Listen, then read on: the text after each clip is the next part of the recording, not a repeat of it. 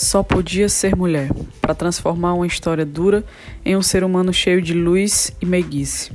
Para conhecer uma mulher incrível, não precisamos ir muito longe, basta olhar para o lado. Mulheres comuns e vidas extraordinárias. Hoje trago para vocês a história incrível de uma menina linda, meiga e batalhadora. Tamires Duarte é minha parceira de trabalho e tamanho. Trabalhamos na Porão e não passamos de um metro e meio. Mas a pequena mostra pra gente o tamanho e o jeito meigo não transparecem em nada a mulher gigante, forte e batalhadora que tem dentro dela. Superando uma história de abuso de drogas, crimes e medos, ela conta como o esporte e principalmente o amor de pessoas do bem a fizeram acreditar que era capaz de fazer o que quisesse. Prepara o lenço e vem escutar essa história inspiradora.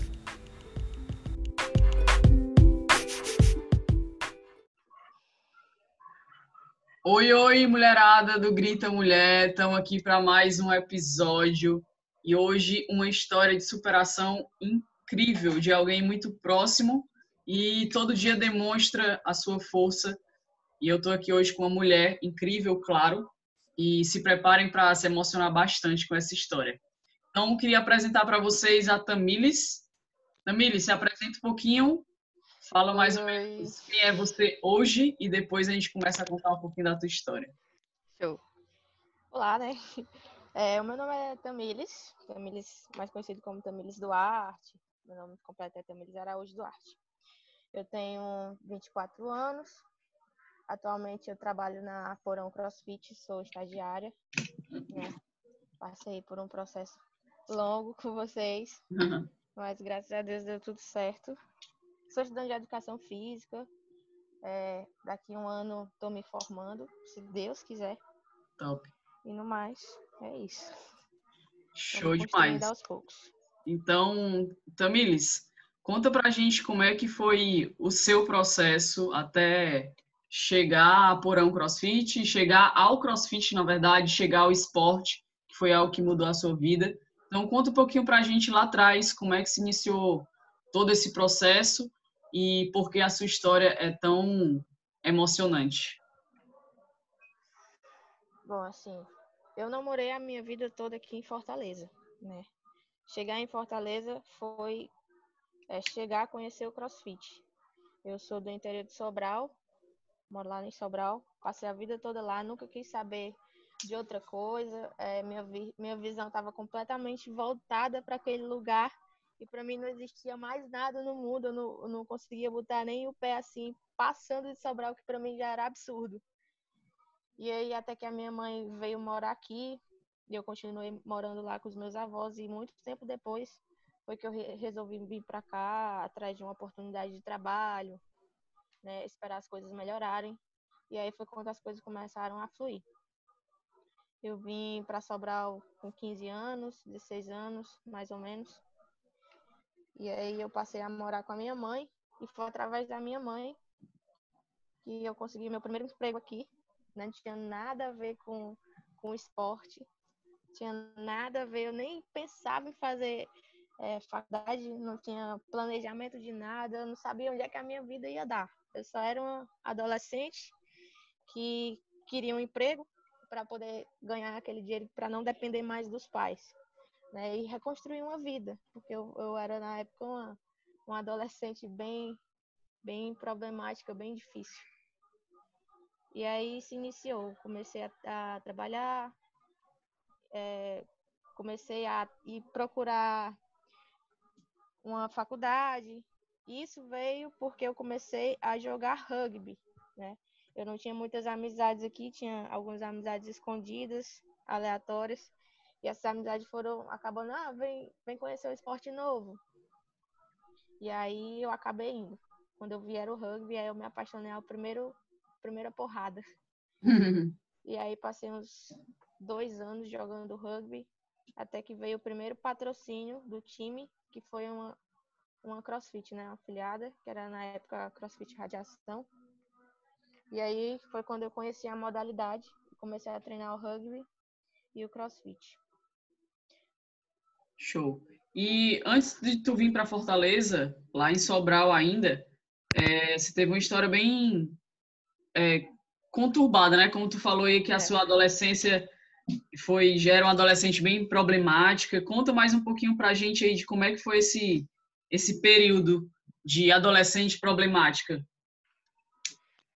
É, eu começo logo falando que geralmente as pessoas falam que tem muito jovem problemático aí por conta que não teve uma boa educação, que os pais não souberam educar, né, que não teve uma família boa, entre aspas. Uhum. Vem muitos vem muitos julgamentos do, do, do comportamento de uma pessoa pelo, pela família, pelo histórico. Uhum. Mas eu sou prova viva de que isso não tem, assim, muitas vezes não tem nada a ver. Porque uhum. a minha família era uma família boa, né?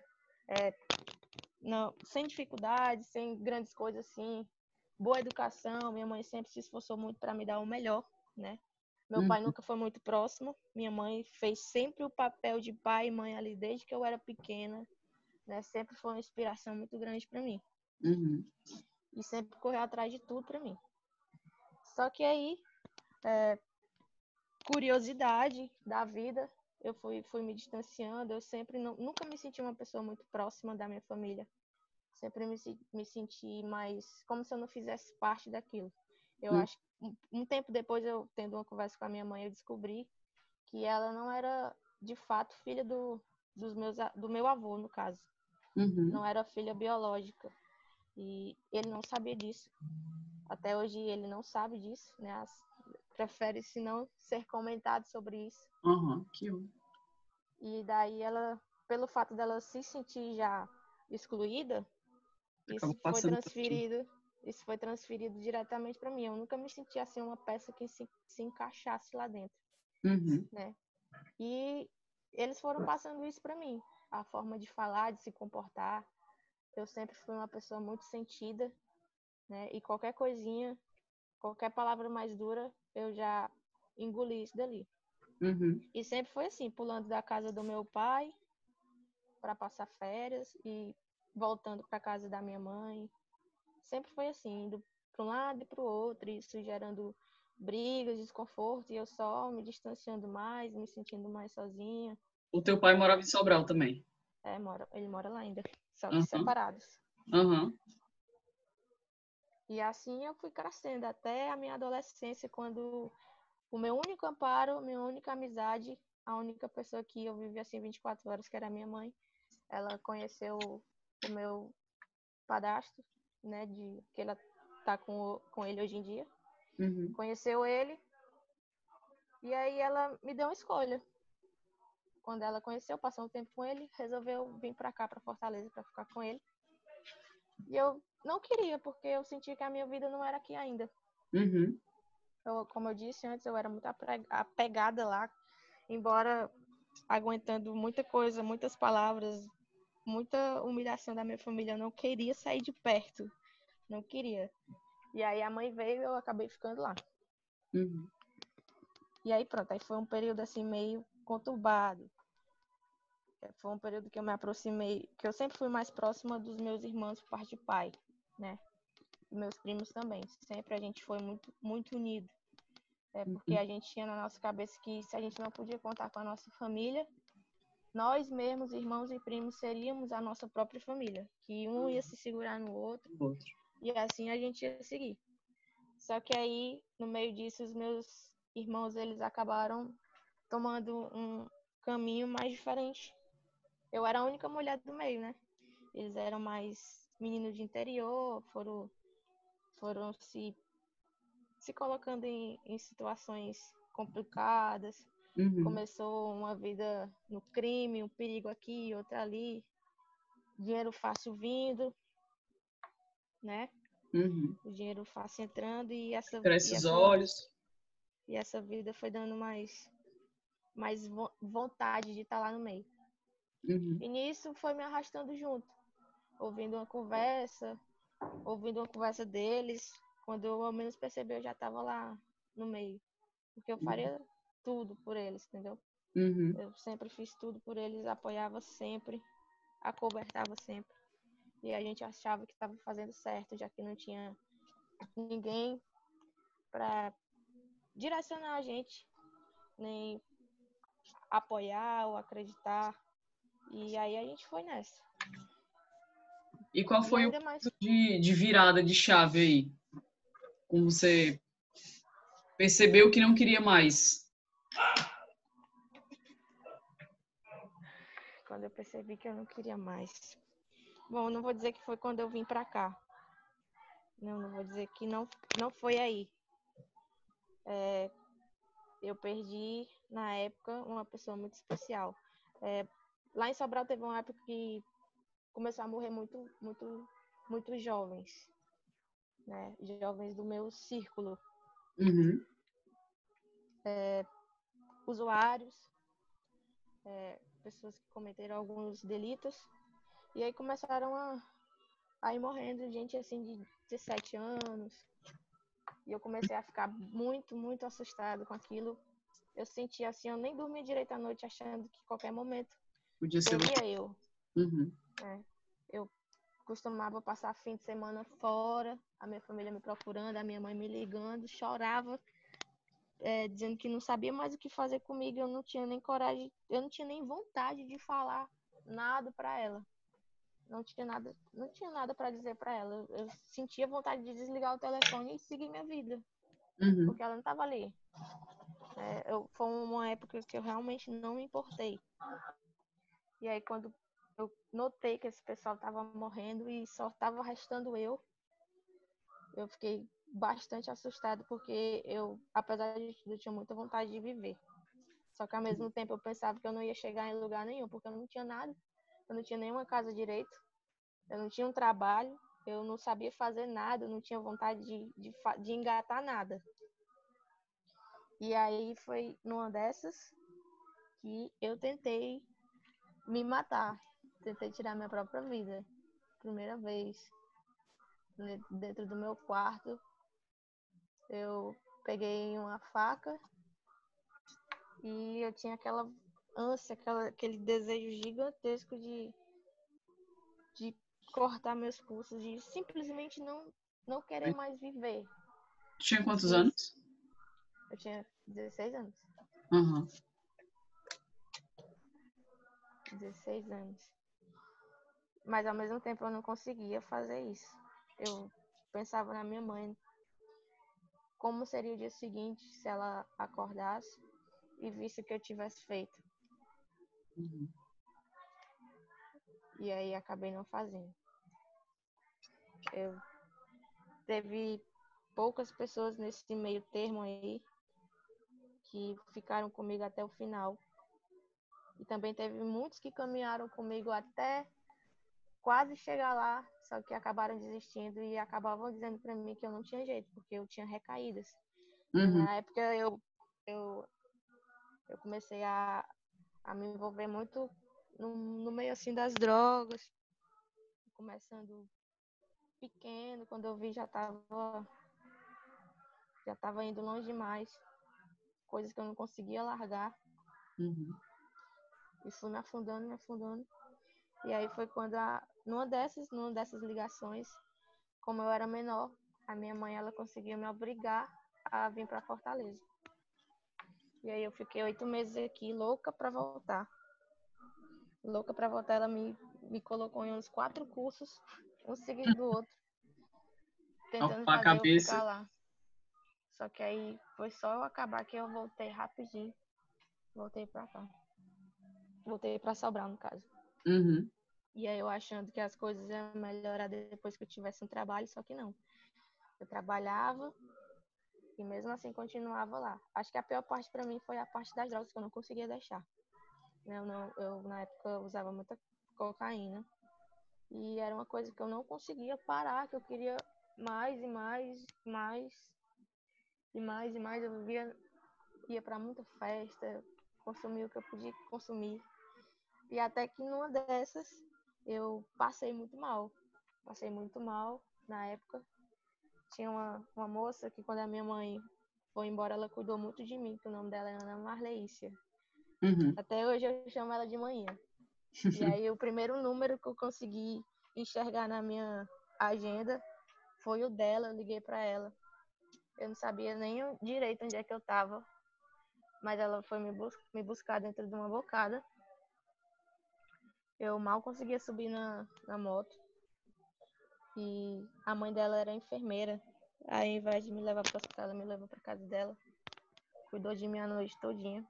E eu, com aquela angústia no meu coração, achando que eu ia morrer de uma overdose.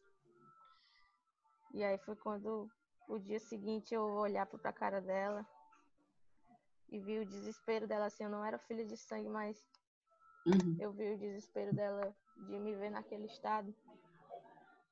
E embora tivesse uma vontade de mudar, não não acontecia. Não acontecia de jeito nenhum. Até que eu perdi um amigo bem próximo. Uma pessoa bem próxima a mim foi assassinado. E aí, isso meio que era algo que eu não esperava. Uhum. Era algo que eu realmente não esperava. E aí eu me isolei dentro de casa, com medo de morrer. E aí eu fiquei três meses com a ansiedade me matando. Não, completamente antissocial, não saí de, de, do quarto de jeito nenhum. Era, podia ser o meu aniversário, não adiantava. Uhum. Isso e... na casa dos teus avós, lá em Sobral? Isso, na casa dos meus avós. Não adiantava de jeito nenhum. Aí lá dentro, ao invés de escutar uma palavra de apoio, era mais detonação. E até chegou um belo dia que eu peguei e liguei pra minha mãe, mãe, tô indo pra aí. Não falei pra ninguém, só arrumei uma bolsinha pequena e vim. Aí passaram o dia todo me procurando lá na época. Aí ligaram pra minha mãe dizendo que eu tinha sumido. Aí minha mãe falou, não, ela tá aqui. E daí em diante eu nunca mais olhei para trás, nunca mais voltei lá. É, a minha mãe conversava muito comigo. Na época eu era bem, bem magrinha. A primeira coisa que ela fez foi me colocar numa academia. E foi quando as coisas foram, foram se ajustando, ganhando mais um pouquinho de peso e fui tentando não pensar no que eu tinha deixado para trás. Né? Tentando me, me livrar dos vi, do vício. É, teve um, eu tive um acompanhamento na época que também não me deixou, que na época quem me acompanhou foi o padre Diniz, que hoje em dia eu acho que ele não se encontra mais em Sobral, acho que ele está viajando do exterior, mas até hoje a gente conversa até hoje ele me pergunta como eu tô. E ele me acompanhou muito nessa caminhada. Né? Porque tinha muitas noites que eu não conseguia dormir por conta do por conta da vontade que eu tinha de estar tá consumindo droga, né? Uhum. E como é que tu enxerga assim, o, tu falou que quando tu veio para cá, uma a, a, principal coisa foi ter entrado no time de, de rugby, ter conhecido o esporte, o crossfit. Como é que hoje em dia, depois desse amadurecimento, né, e olhar para trás, mas pensando nesse ponto-chave do esporte na tua vida, como é que tu é, encara a importância desse esporte, a importância do esporte, na verdade, de forma geral, para a tua vida, assim, como é que hoje em dia, como é que você vê a importância disso para o que você é hoje, né? Para essa imensa mudança do que você foi para o que você é hoje, qual o papel do esporte nisso? É, se eu for olhar assim, é como eu já, já falei para algumas pessoas, quando a gente faz um túnel do tempo e olha lá atrás, é, você, eu vejo que o esporte ele sempre teve presente na minha vida. Porque uhum. mesmo quando eu não queria nada, quando eu não queria estudar, quando eu não fazia nada, sempre aparecia o professor, tinha aquele segundo tempo, tinha aquele momento de jogar bola, né? E eu sempre me envolvia em tudo, eu sempre fiz um pouquinho de tudo. Joguei futebol, basquete, vôlei, tudo que vocês puderem imaginar, eu já, já fiz. Só que logo eu deixava. O, o esporte ele sempre teve presente ali. E aí essa virada de chave veio porque quando eu vim para Fortaleza eu não conhecia muita coisa. E a primeira coisa que me foi, uma das primeiras coisas que me foi apresentado foi o rugby, que foi uma, uma, uma ferramenta para me conhecer, para me fazer amizades. Uhum. Só que além disso, eu encontrei algo que eu não esperava, que era uma essência, é, um respeito, uma, uma transformação e uma segunda chance. Né? Uhum. Né? Que, que eu percebia que o rugby ele não traz somente aqueles, aquela coisa de esporte em si, mas uma questão de, de princípios. Era, era exatamente isso que o rugby trazia e isso me, me ganhava. Tinha, tinha amor, tinha afeto ali. As pessoas chegavam para você com vontade de saber realmente quem você é, de, de, de ser disponível para você, de lhe ajudar. E eu acho que isso foi alimentando em mim porque eu tinha vontade de melhorar. Todo hum. dia que eu ia treinar, eu tinha vontade de ser uma pessoa melhor.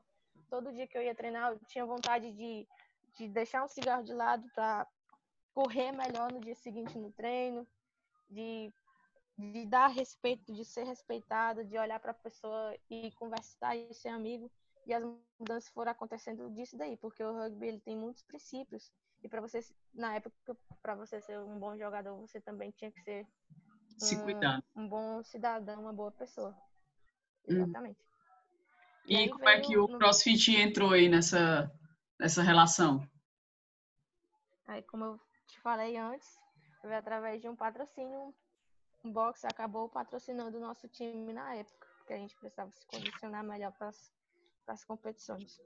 E aí eu conheci a CrossFit Radiação. Não conseguia fazer muita coisa, não, mas quando cheguei lá, me apaixonei. Eu, caramba, não sabia como é que eu ia fazer para me conciliar crossfit e o rugby, que eram duas modalidades bem, bem pesadas para mim na época. Uhum. E eu fui me aprofundando mais ainda no crossfit. Quando eu vi, eu já estava indo mais para o crossfit do que para o rugby.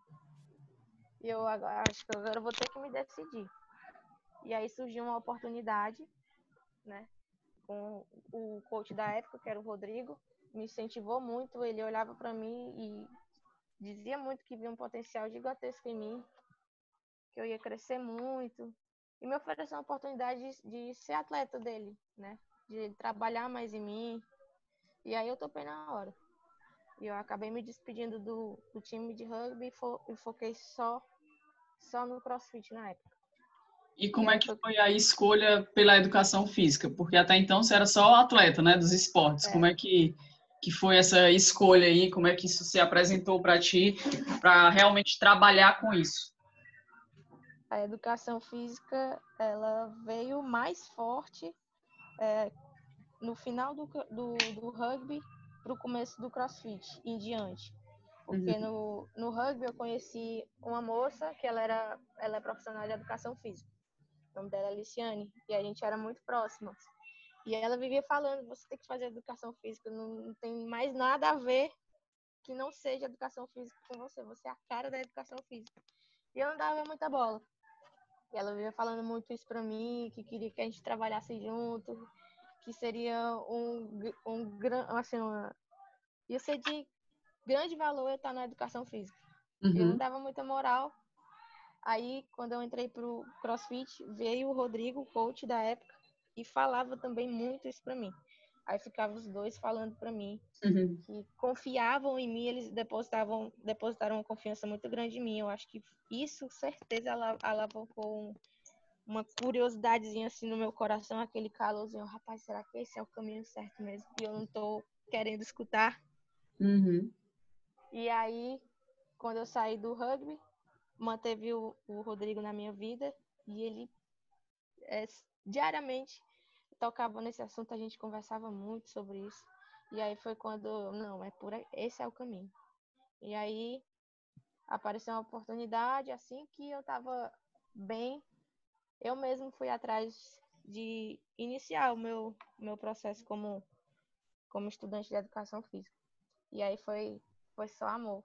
Assim, desde o primeiro semestre, é como se eu realmente como se você encontrasse a sua alma gêmea. Foi uma felicidade, assim, que não é isso aqui mesmo. Se não fosse isso aqui, eu não, não sei mais o que eu faria.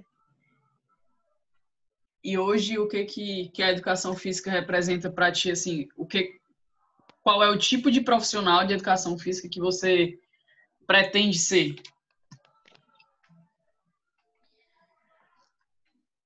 Bom, o tipo de profissional que eu pretendo ser e que eu tento praticar isso já desde agora, é, é um caminho que a gente tem que já estar tá praticando até o momento em que a gente se formar, em que a gente realmente é chamado de, de profissional da educação física, que é de fazer a diferença, que é de, como eu aprendi na Porão, de se importar realmente, porque isso é tão fundamental na vida de uma pessoa, de segundas chances, porque uhum. a gente é muito julgador, né? Para apontar para dizer que a gente não consegue, para dizer que a gente só decepciona é cheio. E muitas vezes a gente só, entre milhões, a gente só precisa encontrar uma pessoa que olhe pra gente e diga assim: eu confio em você, você vai, você vai dar certo. Você nasceu para dar certo. E é esse tipo de pessoa que eu quero ser. Uma esperança. Uma esperança para quem acha que não vai chegar em lugar nenhum. Porque eu, eu, eu sou provável disso. Entendeu? A gente muitas vezes se perde porque outra pessoa falou que a gente não é capaz. E não é bem por aí. E não é bem por aí. Você tem que, que achar o seu caminho. Muitas vezes é difícil, às vezes a gente tem que chegar lá no fundo do poço. Tem que ir bem fundo tem que. A vida às vezes faz a gente acreditar realmente que é. Eu tô fadada a isso aqui e não tem, não tem mais para onde ir.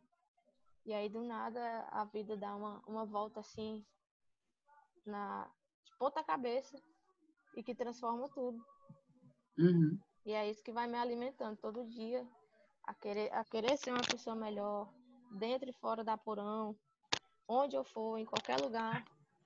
É exatamente o que eu era e o que eu sou hoje, o que, o que me motiva. E o que vai me motivar a motivar outras pessoas. Uhum.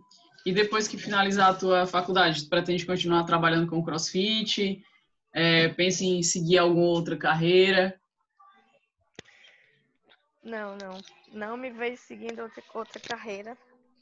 Uhum. É, o crossfit é algo que eu realmente me encontrei que é com essa ferramenta que eu quero trabalhar, porque o CrossFit é um transformar de vidas, né? Se você chega no CrossFit é, incerto, ele lhe dá certezas, né? Eu, eu, eu tinha muitas dúvidas, principalmente quando eu não tinha muita, eu tinha apenas pensamentos quando eu cheguei na Porão, pensamento solo. E quando eu entrei na Porão, eu percebi que eu não era a única pessoa a pensar daquela forma né? Eu tive a, em quem me apoiar e apoiar os, o, a forma que eu pensava, os meus ideais. Uhum. Isso só agrega. E é justamente por aqui que eu quero ir. Às vezes as pessoas olham assim pra gente porque a gente é pequenininha, novinha. Acho que a gente não passou por muita coisa, mas isso daí não é nem questão de, de idade, de, de, de tempo. Às vezes são coisas que tá ali para provar tá ali para ser realmente exemplo. E eu acho que que não tem não teria ferramenta melhor senão o CrossFit, a educação física para para estar tá como ferramenta no meio disso. Que top. Que irado. Eu espero muito que que a Porão permaneça sendo esse barco salva-vidas, né? A gente fala de barco salva-vidas no CrossFit das doenças crônicas e, e eu digo sempre que, na minha concepção, as doenças crônicas, né, doenças metabólicas que o CrossFit tanto prega, na real elas são só consequências de outras doenças psicológicas, né? De pessoas que dizem pra gente que a gente não vai conseguir, de pessoas que colocam a gente para baixo.